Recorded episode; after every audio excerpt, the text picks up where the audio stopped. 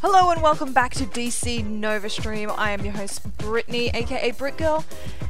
And as always, we're going to talk a little bit of DC news, but before I get into it, I'd like to explain why there wasn't a DC NovaStream podcast last week. Unfortunately, some timetables were crossed.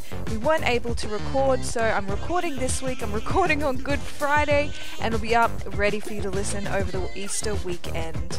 Now, with that out of the way, and with the promise of something exciting next week, which I'll touch on at the end, let's get into the DC NovaStream news.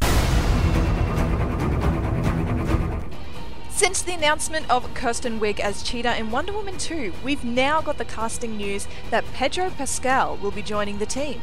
Director Patty Jenkins broke the news on Twitter, welcoming Pascal and saying she's excited to work with him again. The pair have previously worked together on a TV movie in 2015 called Exposed. But if you haven't heard of that one, then perhaps you've heard of his other works like Kingsman, The Golden Circle, Dishonored 2, or even Game of Thrones. Although we don't know who he is playing yet, we do know that Jenkins has another love interest in Wonder Woman 2 for Diana. Could it be Pascal, and will it be a character pulled from the comics? A few reoccurring male characters in the comics besides Steve Trevor include General Darnell, Angle Man, or one of my favourite options, the Duke of Deception.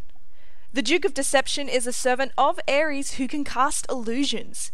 This would create some remarkably devastating scenes for Diana if you used Steve Trevor against her, and it would also link back to the main villain Ares in Wonder Woman number 1. But from the 2017 film, I don't think the Greek gods are actually dead. My biggest piece of evidence for this is the bull that watches Diana as she leaps across to the Amazonian tower where the sword and the lasso are. Greek mythology sometimes has Zeus appearing as a bull on Earth, which leads me to think he was watching over Diana as she stepped in to save mankind. So, I think it would be very interesting if perhaps Pascal took the role of a Greek god. Perhaps something like Hermes from New 52? You're feeling it now, aren't you? What the rest of us live with every day. Your own mortality.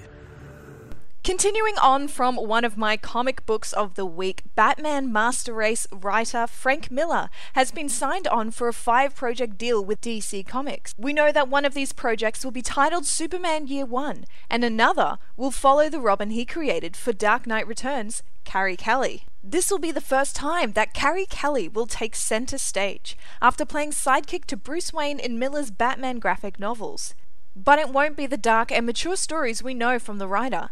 The Carrie Kelly graphic novel is actually going to be for young readers. If you want a quick introduction to Miller's work, you can go watch the animated films The Dark Knight Returns Part 1 and 2. It's an easy way to get a rundown of his graphic novels and watch some of the brilliant animated films that DC has on offer. It really is quite a slow week for DC News, so we're cutting it short this week. But next week, and this is what I teased earlier on in the podcast, I'm looking at pulling together a couple of other voices so we can talk about the visual effects in superhero films. And we're not just looking at DC either, Marvel and Star Wars will be going under the microscope as well. Before I sign off, comic book of the week is Batman A Death in the Family. The story for this one goes beyond the page, with one of the characters' death being left to a vote from the readers. But the vote was rigged, leading to a pivotal point in the Bat family and DC's history.